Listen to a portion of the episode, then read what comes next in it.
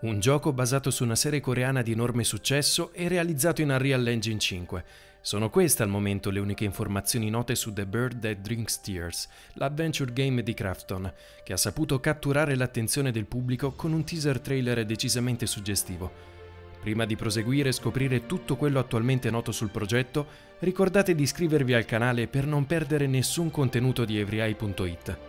Fondata soltanto nel 2018 affinché fungesse da società madre per Blue Hole Studio, l'azienda sudcoreana che risponde al nome di Krafton possiede oggi diritti di svariati titoli di un certo peso, tra i quali figurano Terra, New State Mobile, Moonbreaker e soprattutto Player Unknown's Battlegrounds.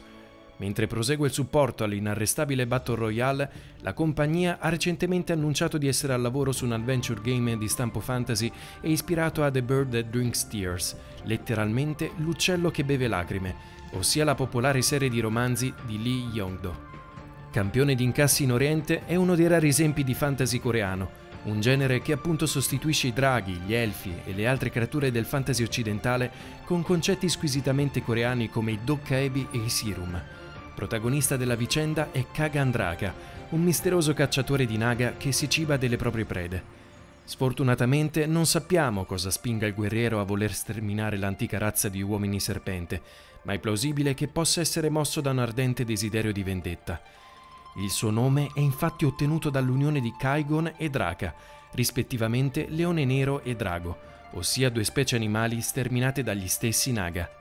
Benché le informazioni in nostro possesso su The Bird That Drinks Tears siano davvero esigue, sappiamo che all'inizio del racconto il possente Kagan Draka viene scelto come esploratore e incaricato di guidare il cosiddetto Rescue Party fino all'arcitempio di Ensha, affinché questo possa salvare un giovane Naga che porta sulle proprie spalle non solo il destino della propria specie, ma anche quella degli esseri umani e dei Dokkaebi.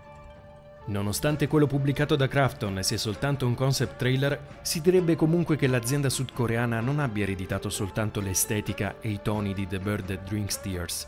Ambientato all'interno di una fitta foresta, il filmato della durata di quasi tre minuti ruota infatti attorno a uno spadaccino ricoperto di sangue e fango, nonché intento ad annientare i raccapriccianti naga incontrati lungo il proprio cammino. Dipinto come un Naga Eater, quello che potrebbe effettivamente rivelarsi Kagandraka sembrerebbe un guerriero altrettanto brutale e spietato.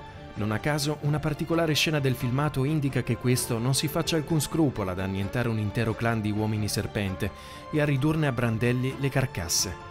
Ad aver catturato la nostra attenzione è la tipica arma impiegata dall'esperto spadaccino per dare il colpo di grazia alle proprie vittime. Questo porta infatti con sé una spada caratterizzata da due lame estremamente affilate da entrambi i lati, che puntualmente utilizza per bloccare la testa dei Naga sconfitti in battaglia e decapitarli con un micidiale colpo netto.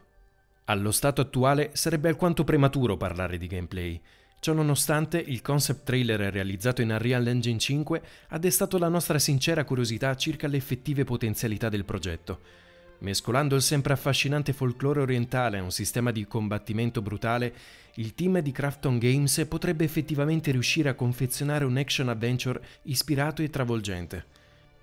Non c'è dato sapere quale direzione imboccherà lo sviluppo del progetto senza nome, ma in compenso possiamo dare per certo che vanterà un'atmosfera suggestiva e più che consona ai toni assunti dai romanzi fantasy di Lee Yong-do Augurandoci che Crafton possa offrircene quanto prima un ulteriore assaggio, seguiremo gli sviluppi del progetto con sincero interesse.